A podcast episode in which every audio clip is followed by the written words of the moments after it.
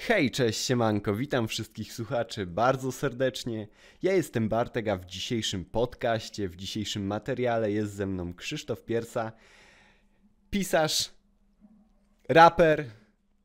Siemano, siemano. Porozmawiamy dzisiaj na temat systemu edukacji w naszym kraju, zupełnie luźna rozmowa. To, co tworzy właśnie Krzysiek na YouTubie, w swoich social mediach, bardzo przemawia do mnie i bardzo, można powiedzieć, też motywuje mnie do działania, do tworzenia materiałów i właśnie dlatego zaprosiłem go tutaj dzisiaj do naszego podcastu. Mega cieszę się, że zgodził się wystąpić właśnie tutaj u nas. Porozmawiamy na temat systemu edukacji. Może bardziej tego obowiązkowego, te pierwsze lata naszej edukacji do 18 lat, które są już za mną, ponieważ tak w ogóle wczoraj dostałem wyniki matur, poszło naprawdę spoko, więc ten pierwszy etap jest już za mną. Napisałem tutaj kolektywistyczne podejście do dzieci, że wiesz, wszyscy lecą jednym schematem, bardzo mało jest takie stawianie na jakieś kółka związane, że nauczyciel nawet dla małej grupy osób prowadzą na przykład dodatkowe zajęcia. Załóżmy, jest 1 godzina plastyki, 2 uczniów jest zainteresowanych, robi świetne, zarąbiste, nie wiem, załóżmy jakieś rysunki, no i mają taką samą ocenę, tak jak mówiłeś, wszyscy dostają 6, nie są w żaden sposób gratyfikowani, ale na przykład po lekcjach, żeby te osoby mogły jeszcze z nauczycielem się spotkać, przynajmniej u mnie, sami nauczyciele, nie wiem, nie chcieli czegoś takiego organizować, bardzo mało było chociażby jakichś zajęć dodatkowych z historii, działa z polskiego. To z prostej przyczyny, pieniądze. Fajny pomysł? Nie działa. Dlaczego? Bo nikt mi za to nie zapłaci. Jeżeli nauczyciel idzie, ma dodatkową godzinę, to bym musiał w tym momencie skasować 10, 15, 20 zł od każdego dzieciaka, zależnie od tego, jakie to są zajęcia. Do tej pory jest pytanie, dlaczego w szkołach nie ma terapeutów, nie ma psychologów? Bo pedagog szkolny zarabia 2,5 na rękę w szkole na etacie, a terapeuta w gabinecie robi 5,5 do 7 tysięcy bez żadnego problemu. No to jeżeli skończyłem studia, no krótka kalkulacja, jeżeli skończyłem studia, to po co mam się pchać do szkoły i zarabiać 2,5 tysiąca, jeżeli mogę robić dokładnie tą samą pracę w swoim gabinecie i odbierać 7,5 tysiąca. Ja, wiesz, to jest proste są przeliczniki. Mnie nawet pytają, dlaczego nie zakładasz gabinetu. Mówię, bo ja na gabinecie zarobię 7 tysięcy miesięcznie, a na spotkaniach autorskich zarabiam 1200 dziennie. I siema i pozdro, no i po co mi gabinet jest w tym momencie, jak ja w tydzień robię tą samą pensję, nie? Nawet patrząc tak czysto pragmatycznie, chociaż to jest druga sprawa, bo ja kocham spotkania autorskie, ale nawet patrząc, a cały czas podnoszę stawkę. I to jest niestety powód, dlaczego nauczyciele nie robią zajęć dodatkowych. Wielu się nie chce, oczywiście, że im się nie chce, ale też nie ma kasy, wszyscy by chcieli za darmo. A jednak właśnie, no, budżet na edukację powinien być stosunkowo większy, no bo przecież to jest tak ważna jakby gałąź naszego państwa, która no zaowocuje za kilka lat, będzie owocowało cały czas i kraje, których fundusze są większe, jeśli chodzi właśnie o edukację, bardzo szybko się rozwijają. Na przykład kraje kraje bałtyckie. Szwecja, Norwegia i te strony, no. Tam w ogóle jest właśnie szał, jeśli chodzi o nauczanie domowe, bo już tam, dlaczego też tam przeszła taka mocna rewolucja edukacyjna? Po pierwsze dlatego, że przygotowywali się do rewolucji edukacyjnej blisko 20 lat i mieli pomysł i próbowali to wdrożyć. A po drugie, rodzice zaczęli się organizować w szkoły takie prywatne. Nauczanie domowe i wiesz, całe osiedle się zgadało, słuchajcie, no to mój Franek by chciał, twoja Beatka by chciała, tamta Jadzia też by chciała, mamy już w sumie 10 dzieciaków, robimy swoją małą szkołę, każdy będzie tam po godzinie, po 2 jakieś przedmioty, dokształcanie, oni mają inaczej to jeszcze sformułowane. No i to sprawiło też, że szkoły pomyślały, kurde, musimy się zmienić, bo zaraz nie będziemy mieli uczniów, cała infrastruktura padnie. I to powoli zaczyna wchodzić w Polsce. Bardzo modne zaczyna się robić w Polsce nauczanie przydomowe albo nauczanie w szkołach prywatnych. No bo tam się robi po prostu inny poziom. Ja się sam boję, jak ja będę miał dzieci, to ja się boję wysłać dziecko do szkoły publicznej. Dla mnie to jest obecnie, to jest strach. A gadanie takie, że o, bo dziecko nie nauczy się życia w społeczeństwie, to jest guzik prawda, bo nigdzie się później w społeczeństwie nie powtarza system życia, jaki występuje w szkole. Gdzie masz system pracy, w którym masz 30 członków tego samego projektu, łącznie jest was 200 na firmie, masz 30 bliskich członków, widzisz się z nimi co chwilę i macie zażyłe relacje.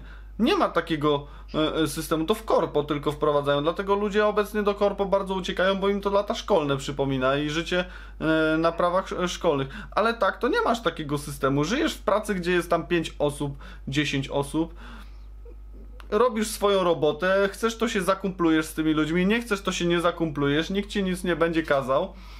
Ktoś do ciebie sapnie, to mówisz idę do szefa, jak ci się nie podoba i tyle, nie musi być środowiska, może być środowisko pracy i znajomości, ale nie musi być.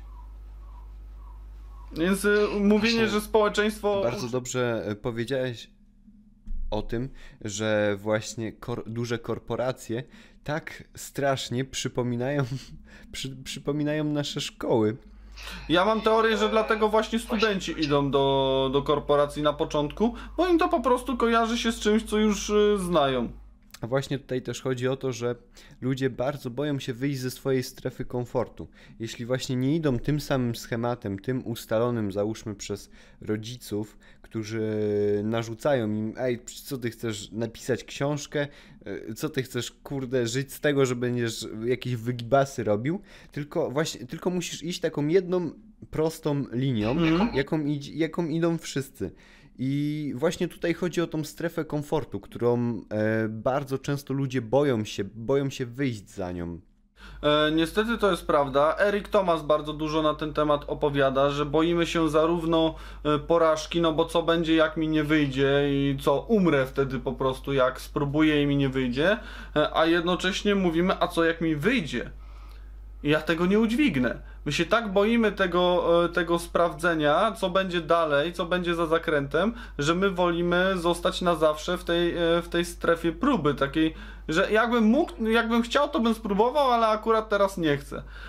Przykładowo znam mnóstwo pisarzy, którzy piszą tą samą książkę po 2, po 3 razy, wiesz, skończą tekst cały, wyrzucają do śmietnika, piszą jeszcze raz, bo coś im nie pasowało. I to nie dlatego, że tekst był tak tragiczny, że nie da się go uratować, tylko dlatego, że oni boją się zmierzyć z tym, że on wysyła potem ten tekst do wydawnictwa i wydawca powie, czy tekst się nadaje, czy się nie nadaje. On się boi tego sprawdzenia.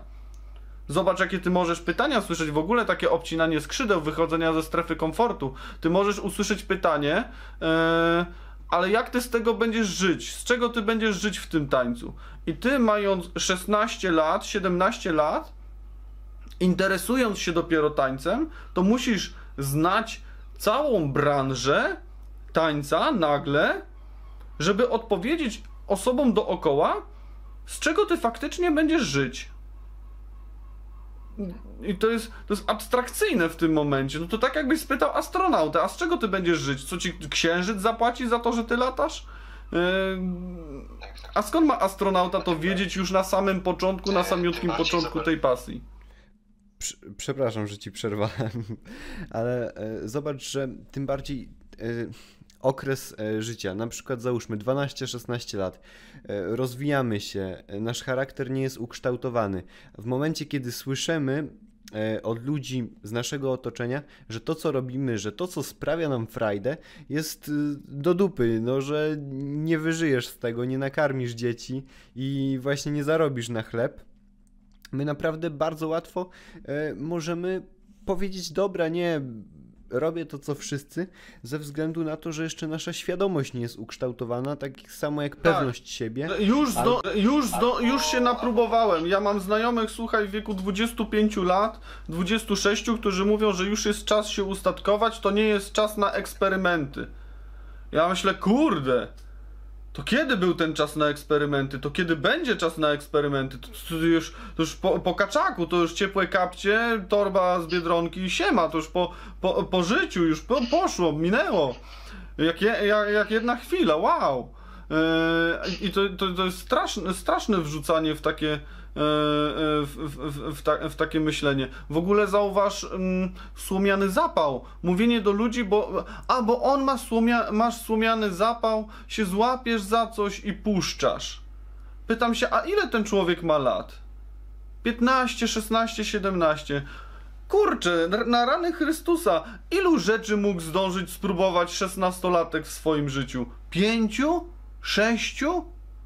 I to już jest powód, żeby, wiesz, nazywać gościa słomiany zapał masz? Bo spróbowałeś jednej rzeczy pół roku, odpuściłeś, bo ci się nie podobała, spróbowałeś drugiej rzeczy pół roku, nie spodobała ci się. To już dupa, to już słomiany zapał masz, to już skończone. Miałeś 2 życia jak Mario Brothers i koniec, nie? Już lipa, już po zawodach, po jabłkach, po kaczaku, mleko rozlane. No piękne jest to, co powiedziałeś. Słuchaj, ja próbowałem, byłem na politologii. Na politologii mi się nie podobało. Uznaję do tej pory, mówię, że upośledzona ameba jest w stanie zdać politologię. Poszedłem na dziennikarstwo, bo bardzo wolałem iść w stronę dziennikarstwa. Uważam również, że studia dziennikarskie zda upośledzona ameba, ale próbowałem tego dziennikarstwa. Podobało mi się bardzo, ale wolałem iść w stronę pisania książek. W międzyczasie zrobiłem kurs na drona. Wydałem chyba ze 5000 swoich oszczędności, całych oszczędności, na kurs drona.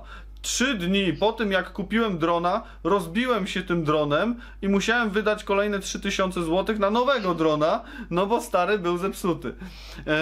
Założyłem działalność gospodarczą, która nazywała się na początku Drone Media, no bo chciałem uspokoić wszystkich dookoła, że jak z książkami nie wyjdzie, no to będę latał dronem. I rzuciłem drony, zacząłem jeździć na spotkania autorskie. I wiesz, mógłby mi każdy powiedzieć, a bo ty próbowałeś politologię, próbowałeś dziennikarstwo, ci nie wypaliło, próbowałeś dronów i ci nie wypaliło. Kiedyś kanał na YouTubie prowadziłem i mi nie wypalił.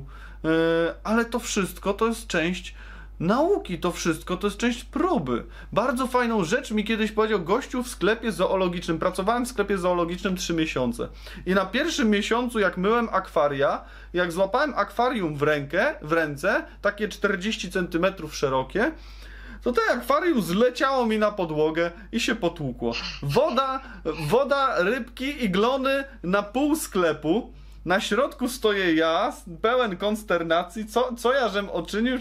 No to pracy już nie mam, pomyślałem, no to żem się napracował. Ale przyszedł szef, mówi, ajeju, a co tu się stało? No bierz miotłę i sprzątaj.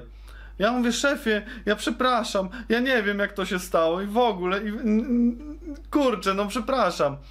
I szef mi powiedział wtedy bardzo mądre słowa, ten gościu powinien coachem zostać. Czy wiesz, kto nigdy nie stłukł akwarium? Ten, kto nigdy go nie mył. No zaorało mnie to kompletnie. Powiedziałem, człowieku, ja to muszę sobie zapisać na jakiejś kartce. No, jak próbujesz, to ci nie wyjdzie.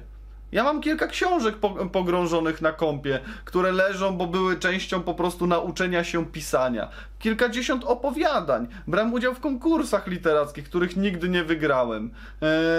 Po to, żeby się nauczyć, żeby zebrać ekspat. Nie jesteś specjalistą od pierwszego dnia, a ludzie spodziewają się, że ty od samego początku będziesz specjalistą. Ja na YouTubie się 2 lata uczyłem ustawiać mikrofon i ustawiać kamerę. Nie potrafiłem złapać ostrości. Teraz dopiero umiem złapać ostrość. Ja od 3 lat nagrywam filmiki, średnio 60 filmików rocznie. Musiałem nagrać 120 filmików, żeby dojść do wniosku, że potrzebuję mieć całkiem ładnie oświetlony kadr. Wiesz, to jest wszystko, to jest nauka, to się nie... Szkoda, że ludzie tak nie podchodzą do tego, że masz prawo ponieść porażkę. Tak, i właśnie wiesz co? Chodzi też o to, że zobacz, jak my jesteśmy karani w szkole ze względu na te porażki. Życie no to jest, jeśli ktoś chce do czegoś dojść, no to kurde, niemożliwe jest to, żeby na przykład, załóżmy, wymyślić żarówkę od razu. Pierwsza próba, jep, wymyśliłem żarówkę. Nie, przedtem było, załóżmy, nie wiem, 1000, 1 000 prób nieudanych i dopiero za którymś tam razem może uda się, ale bez tej drogi, bez tych prób, a ten strach, który jakby obezwładnia nas, że czemu nie mogę zmienić pracy, kurde, tylko narzekam, że tu jest... Tak słabo, jakąś chorą liczbę miał w ogóle Edison prób tej żarówki. Edison próbował chyba 900 razy, czy 907 razy, czy 107 razy. Jakąś chorą liczbę miał, pamiętam, teraz sobie nie przypomnę, jeśli chodzi o próby stworzenia tej żarówki. Że próbował. Słyszałem tą historię. Mhm. No tak, a masz prawo, nie? A jak się to rzeczywiście obcina, to jest niestety smutne, że się to obcina. Wiesz co, ja widzę coś takiego obecnie, jak prowadzę grupę na Facebooku Marzyciele, gdzie ludzie rozmawiają o swoich pasjach i to jest miejsce, gdzie w ogóle ludzie nagle potrafią zadać całkowicie idiotyczne pytanie. Nie wiem, na zasadzie jak sformatować tekst. Jak zrobić, żeby ten tekst był ładny? Bo on nie pyta o to w Google, bo oczywiście można powiedzieć, wygoogluj sobie, bo on nie wie, jak ułożyć to pytanie w ogóle w Google. On nie wie do końca, o co mu chodzi. I stworzyłem miejsce, w którym ludzie nie boją się zadać takiego nawet idiotycznie brzmiącego pytania. W szkole nie możesz zadać idiotycznie brzmiącego pytania, bo zostajesz najpierw zroastowany przez nauczyciela, a potem wyśmiany przez uczniów w klasie. No i to jest problem. To jest ogromny problem. Bardzo dobrze, że zrobiłeś coś takiego, bo kurde, no... Ja to w ogóle właśnie...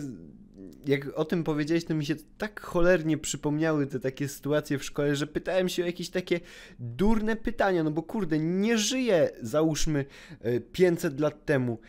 To dlaczego, nie wiem, załóżmy, Egipcjanie budowali piramidy, nie wiem, dla jednej osoby nie jest oczywiste.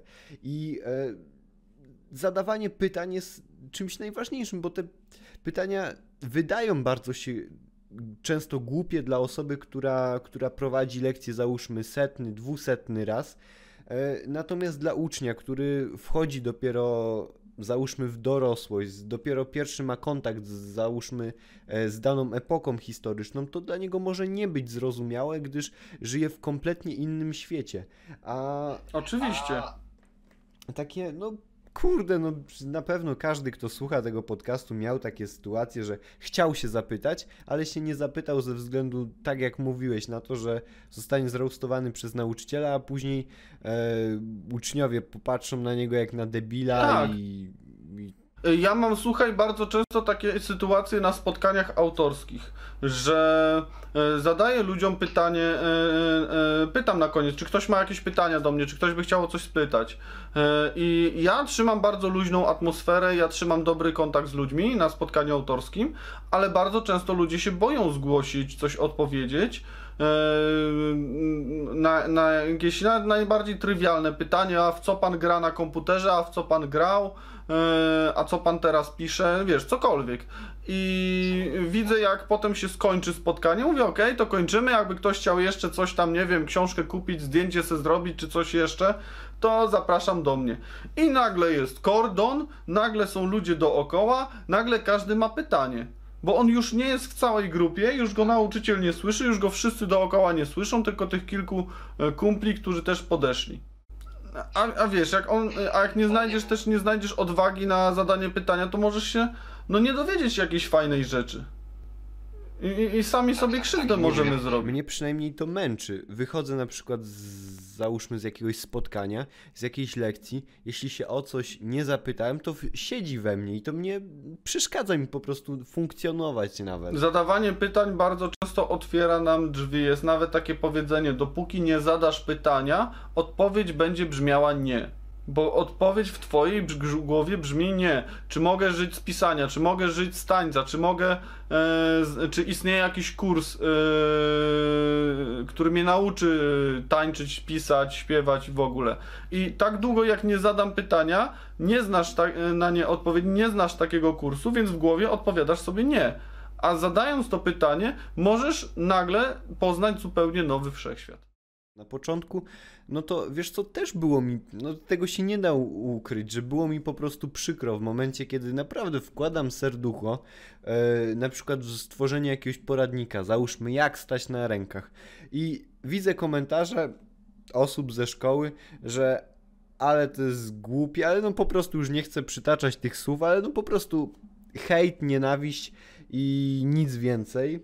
Było mi przykro, chociaż po pewnym czasie no już zrozumiałem, dlaczego te osoby, dlaczego tak się właśnie zachowywały, jak to jest uwarunkowane i co ich musiało tam gryźć, żeby właśnie to napisać i gdzie te osoby teraz się znajdują.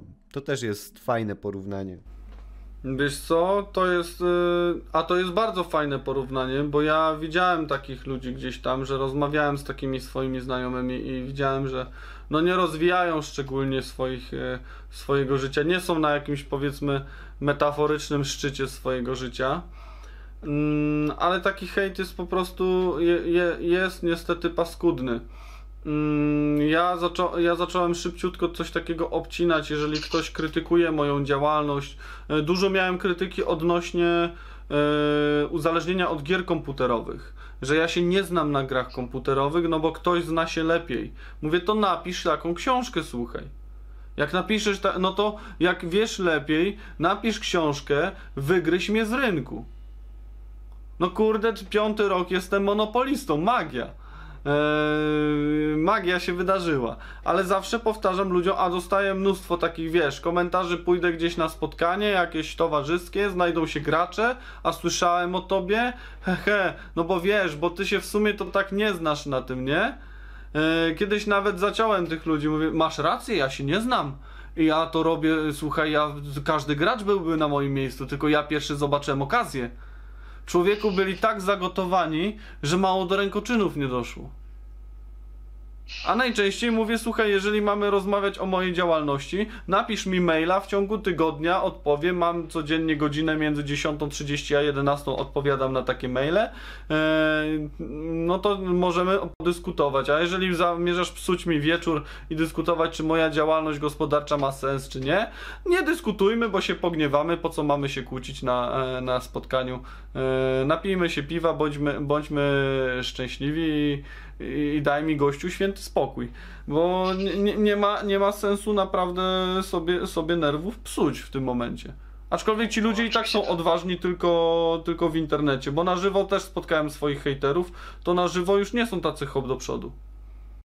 Tak, bo właśnie to takie osoby to nawet nie ma o czym z nimi rozmawiać, bo ta rozmowa jest tak jakaś sprowadzona dosłownie do jakiegoś szamba, bo rozumiem, jeśli jest konstruktywna krytyka, to można z niej wyciągnąć niesamowicie dużo. Tak. Można z niej czerpać i ulepszać to, co robimy. Ale jeśli ktoś ci napisze, robisz gównianą robotę, no ale dlaczego? Dlaczego tak sądzisz? No i później jest wyzywanie. No to kurde, to nie ma żadnego sensu. Skoro ty sam znasz swoją wartość, wiesz co robisz, to takie osoby po prostu blokuj i tak. Nie ma sensu dyskutować. Znajdzie się ktoś, kto... Tym bardziej, że w internecie jesteśmy anonimowi, a jak ty dzielisz się sobą, pokazujesz swoją twarz, tak, nie wstydzisz się tego, co robisz i tym bardziej jeszcze po pewnym czasie znajdujesz ludzi, którzy też myślą tak jak ty, tak, wspierają ciebie, to jeszcze bardziej to wszystko napędza. Nie ma naprawdę sensu dyskutować i od razu mówię do wszystkich, jeżeli was krytykują w internecie, nie dyskutujcie z tymi ludźmi, naprawdę, bo z tymi ludźmi nie da się dyskutować. Ja potrafiłem spędzić, bo już tego nie robię, cały dzień komentując, odpowiadając ludziom bez płot. Byłem w hotelu po spotkaniu autorskim, mam 14 godzin wolnego, mogę się kłócić, nie? Bo nie mam nic innego do roboty. Ale ci ludzie nie odpuszczają, po tych 13-14 godzinach dalej masz komentarze. Jednego dnia pamiętam, kiedy się kłóciłem w internecie, wróciła moja dziewczyna z pracy. i mnie pyta, jak ci minął dzień. I wiesz, ja patrzę na plan dnia. Miałem nagrywać filmiki dzisiaj, miałem malować figurki, bo jestem modelarzem, miałem napisać przynajmniej 2 podrozdziały, bo był na to czas. Patrzę na YouTube'a, dyskusja pod moim filmikiem, 50 komentarzy i mówię, co ja zrobiłem dzisiaj? Nic. Kłóciłem się z randomem w internecie, który nawet nie wiem jak się nazywa, gdzie mieszka, kim on jest, czy on ma 50 lat i wykształcenie terapeutyczne, czy ma 12 lat i grał w Fortnite'a. Nie mam zielonego pojęcia, nie umniejszając 12-latką oczywiście, ale ja lubię używać, przyznaję, argumentu profesjonalizmu, jak ktoś ze mną dyskutuje. I wiesz, i nagle no, straciłem cały dzień, żeby kłócić się z typem jednym w internecie. W imię czego? A mało tego powiem. Oni są odważni wyłącznie w internecie. Spotkałem swoich hejterów na żywo, kanały na YouTubie, które na mnie gadały, dużych youtuberów, po 100, po 200 tysięcy subskrypcji. Jest kilku takich, którzy mnie hejtowało. Można znaleźć, kto będzie szukał. Pozdro dla kumatych, nie będę gości promował. I spotkałem ich na żywo gdzieś tam na konwencie w Poznaniu.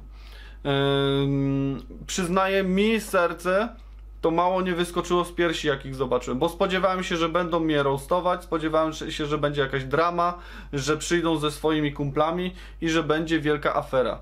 I jakież było moje zdziwienie, kiedy nie potrafili się do mnie, słuchaj, odezwać. Była cisza, nie było absolutnie nic. Ja myślałem, że coś będzie, że coś powiedzą. Mówię, kto chce po spotkaniu jeszcze zapraszam na korytarz, to sobie pogadamy, bo nie wyczerpaliśmy tematu. Spędziłem, słuchaj, pod korytarzem z zegarkiem w ręku 45 minut. Oni stali obok mnie. Mam zdjęcia w internecie, gdzie widać tych gości gdzieś tam dalej stojących. W końcu patrzę, no ile ja będę stał pod tym, no idę, no po prostu, no już idę. Poszliśmy, nic ze mną nie zagadali. Oczywiście potem w internecie gdzieś tam zobaczyłem filmik na zasadzie hehe, on był, tam widzieliśmy gościa, hehe, był. No właściwie taki był komentarz, że byłem, no że zrobiłem prelekcję i że byłem, taki był cały komentarz. I powiem ci, że mnie to strasznie naładowało pozytywnie na zasadzie, mam się bać takich ludzi? Mam rezygnować z pasji z powodu takich ludzi? Dopiero do mnie wtedy dotarło to powiedzenie, że wiesz, kozak w necie, a frajer w świecie, że oni są naprawdę są odważni tylko w internecie, że to nie jest takie gadanie ku pokrzepieniu serc. Oni są odważni wyłącznie przed ekranem, na żywo nie potrafią powiedzieć słowa. Nie rezygnujmy ze swoich pasji z powodu ludzi, którzy na żywo nie potrafią powiedzieć słowa. Ja później napisałem do tych ludzi w prywatne wiadomości, że spotkałem ludzi i pragnę im przypomnieć tym ludziom, jak kiedyś wpadną tu na kanał. Spotkałem dziewczynę na konwencie, która powiedziała, mam 14 lat, piszę książkę, zaczęłam pisać dzięki panu.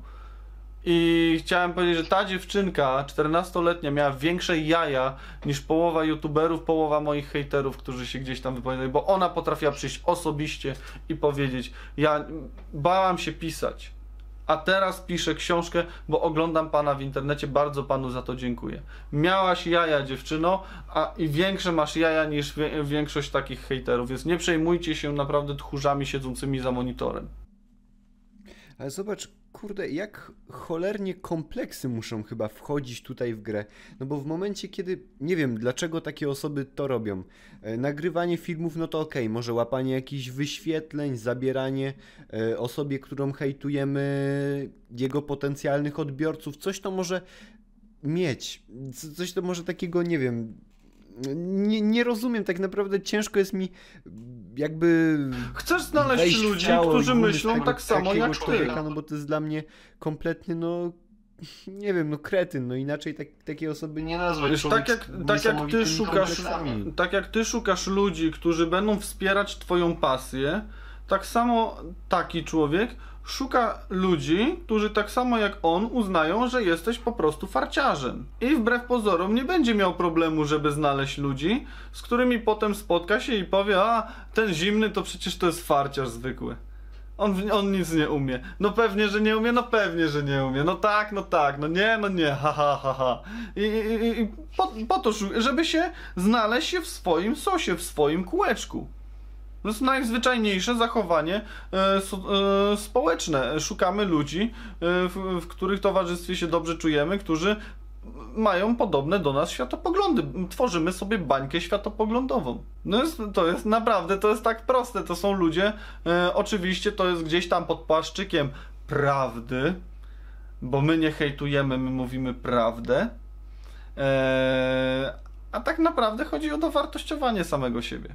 W momencie, kiedy właśnie jak widzimy kogoś, kto startował z tej samej pozycji i on, załóżmy, widzi, patrzymy na gościa, kuźwa, on jest szczęśliwy, on robi coś fajnego, no to nie no, coś musi być tutaj na pewno nie tak, tak, no bo ja przecież nie jestem w tym samym miejscu, więc on musiał zrobić coś innego, coś, nie wiem, albo ma rodziców bogatych, albo, nie wiem, ktoś go wypromował, tak, albo, nie wiem, miał szczęście, no bo przecież normalnie pracą, przecież nie trenuje codziennie po 2-3 godziny, tylko miał talent, miał zdecydowanie talent i samo to przyszło. Wiesz, łatwiej jest powiedzieć, że miał znajomości. No nawet tak jak teraz ty prowadzisz podcasty, jak to jest możliwe, że się ludzie zgadzają na podcasty z tobą? No, najpewniej współpracujesz z jakimś Newsweekiem albo Agorą, która wyszukuje dla ciebie nazwiska i wszystko ci załatwia. No jakże to tak może być, że ty po prostu piszesz do tych ludzi i umawiasz się na materiał. Ja, słuchaj, w ten sposób nagrałem materiał już z Rezim, nagrałem materiał, byłem w programie 7 metrów pod ziemią, zrobiłem fenomenalny, fajny materiał z Roysonem i wszystko działało dokładnie w taki sam sposób. Napisałem maila: Royson, czy mogę z tobą nagrać materiał?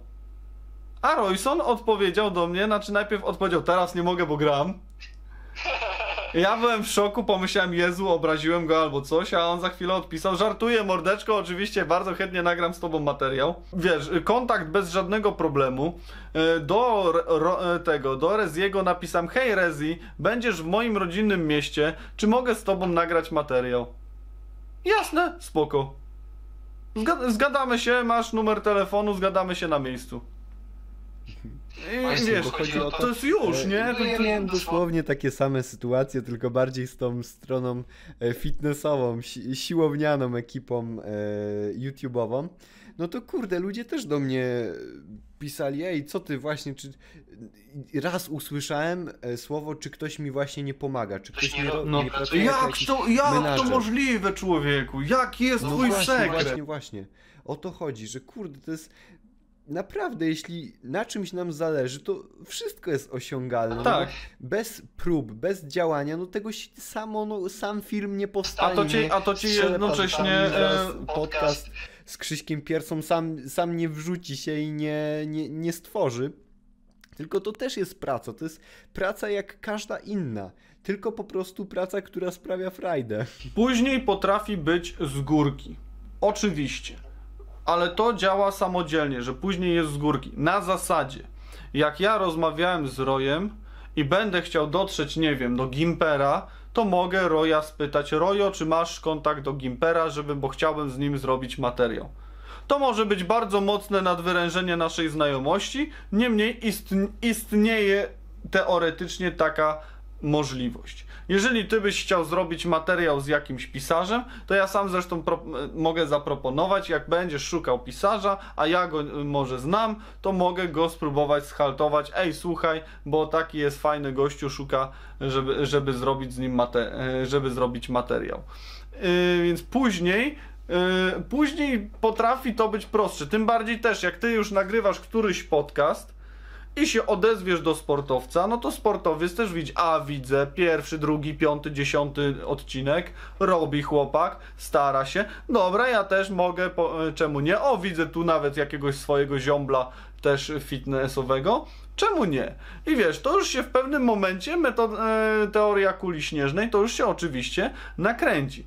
Co nie zmienia faktu, że ten początek to jest wydrapany własną po prostu ciężką pracą. No tak jak teraz ty byś na przykład mógł w sumie z Mario na przykład zrobić sobie, Boże, jak on się nazywa? On w Olsztynie mieszka, Team Natural. Nie pamiętam teraz, znaczy zapomniałem. Ale z Karmowskim mógłbyś zrobić materiał. Czemu nie? Napisać do Karmowskiego, nie? Maila, dzień dobry, czy ja mogę z panem zrobić wywiad? Jasne, oczywiście. A zauważ, że jednak to są osoby, które myślą tak jak my. Może nie wszyscy, oczywiście, że nie wszyscy, bo ludzie nie są tacy sami, ale jednak te neurony łączą się, że naprawdę jeśli słyszysz osobę, która właśnie jest pozytywna, jest nastawiona bardzo fajnie do tego wszystkiego, chce z tobą coś stworzyć, no to kurde, naprawdę, czy jaki... No, to nie jest. Wydaje mi się. To wtedy jest problem wyłącznie czasu. I tacy ludzie się łączą i tworzą, i o to chodzi. Słuchaj, ja Roya poprosiłem, Royo, czy byś nagrał odpowiedź, bo moi koledzy, marzyciele, robiliśmy z 1000 osób, świętowaliśmy na marzycielach. I pomyślałem, że zorganizuję dla marzycieli fajnych ludzi specjalizujących się w swojej branży, czy by chcieli udzielić wywiadu. I ja mówię, z youtuberów wezmę Roysona. Royson, czy byś nagrał materiał, no 15 minut, odpowiedź na 3-4 pytanka od moich gdzieś tam grupowiczów. No kasy z tego nie będziesz miał żadnej, bo nie jestem w stanie ci zaproponować. Zasięgów żadnych, bo moje zasięgi, a twoje to jest dzień do nocy. Mówię, dawaj, jasne, tam na drugi dzień mi nagrał bez żadnego problemu. Siema, pozdrawiam wszystkich marzycieli. Powiedział, proszę bardzo, materiał jest. I najczęściej to nie jest problem, że na zasadzie, a kim ty, człowieku, jesteś do mnie, jakie ty masz zasięgi, tylko to jest kwestia dogadania terminu. To jest dogadanie terminu, że znajdźmy wspólny termin, żeby się nagrać. Miałem nagrywać swojego czasu crossa, chciałem zrobić z Awiencem, Dominikiem Bossem, jak on jeszcze w Warszawie mieszkał, to my nie mieliśmy problemu, żeby się dogadać. My mieliśmy problem, żeby się fizycznie spotkać, bo on ma pracę, ja mam pracę, a teraz znajdź jeszcze termin, żeby jednocześnie się spotkać. Polecam serdecznie, jak szukacie celebrytów, to jedźcie na Expo, jedźcie na targi związane z waszą branżą, jedźcie na konwenty, na przykład fantastyczne, targi fitnessowe i macie całą plejadę. I będziesz miał, wiesz, masz plejadę, bierzesz kamerę, mówisz, słuchaj, czy ja mogę nagrać z tobą minutę pytanie, mam takie pytanie, jakie były początki twoje. Gościu mówi, jasne, dawaj, stary, chodź tu, staniemy. Wiesz, oczywiście, jeden ci powie, że nie, sorry, słuchaj, nie mam czasu. Drugi ci powie, nie mam czasu, sorry, nie udzielam wywiadów. Ale spytasz trzeciego, trzeci powie, jasne, spoko, dawaj. Ale jednak, kurde, wiesz co, to są naprawdę ludzie, którzy jeśli tworzą, jeśli działają, no to oni zazwyczaj jednak są pozytywni. Są pozytywni. Ja na przykład miałem kiedyś taką sytuację w internecie, że... kojarzysz może takiego rapera Słonia? Kojarzę. No to tam byłem u niego na grupie na fejsie i wstawiałem różne takie tworzyłem sobie teledyski, że tańczę breka i pod to podkładam jego muzę. On skomentował mi ten film, że kurde, zarąbista sprawa, niesamowite jest to, co robisz. Pisaliśmy normalnie na fejsie, zupełnie koleś jest mega popularnym raperem, a zachowywał się, jakbyśmy byli no po prostu ziomkami. Normalny człowiek. Zaoferował mi współpracę, tylko dlatego, że wiesz... Zobaczył, że mnie to jara, zobaczył moją pasję i od tamtej pory jestem jakby ambasadorem jego marki, Braindead Familia, i on na przykład, nie wiem, wysyła mi ciuchy, zaprasza mnie na jakieś do teledysków, no i kurde, no i wiesz, przez taką głupotkę po prostu dzieliłem się moją zajaweczką i on to zauważył. Ale to też widzisz, osiągnąłeś fajny poziom, szlifowałeś swoją pasję, i jesteś na takim poziomie, że jesteś w stanie też tym ludziom coś zaproponować. Bo oni też patrzą, o, on umie, mógłbym go zaprosić do teledysku, to jest fajna osoba, żeby się pokazała, a jednocześnie chcę, kurczę, chłopakowi pomóc, bo jest sympatyczny i czemu właściwie nie. I takie potrafią się fajne deale naprawdę urodzić. Dobra, Krzysiek, bardzo dziękuję Ci za ten podcast, że zgodziłeś się. Na początku miało być 20 minut, a wyszło, nie wiem, chyba prawie 2 godzinki. Zarąbiście mi się z Tobą rozmawiało. Jeszcze raz mega Ci dziękuję i mam nadzieję, że na pewno jeszcze stworzymy jakiś wspólnie materiał, bo jesteś niesamowitym człowiekiem, mega mnie i nakręciłeś dzisiaj mega pozytywną energią i w ogóle dziękuję Ci jeszcze raz za ten podcast i za czas. Dobra, i jeszcze dla wszystkich osób, które są tutaj z nami, wszystkie social media Krzyśka są w opisie. Serdecznie zapraszamy i do usłyszenia. Trzymajcie się, kochani. Hejo!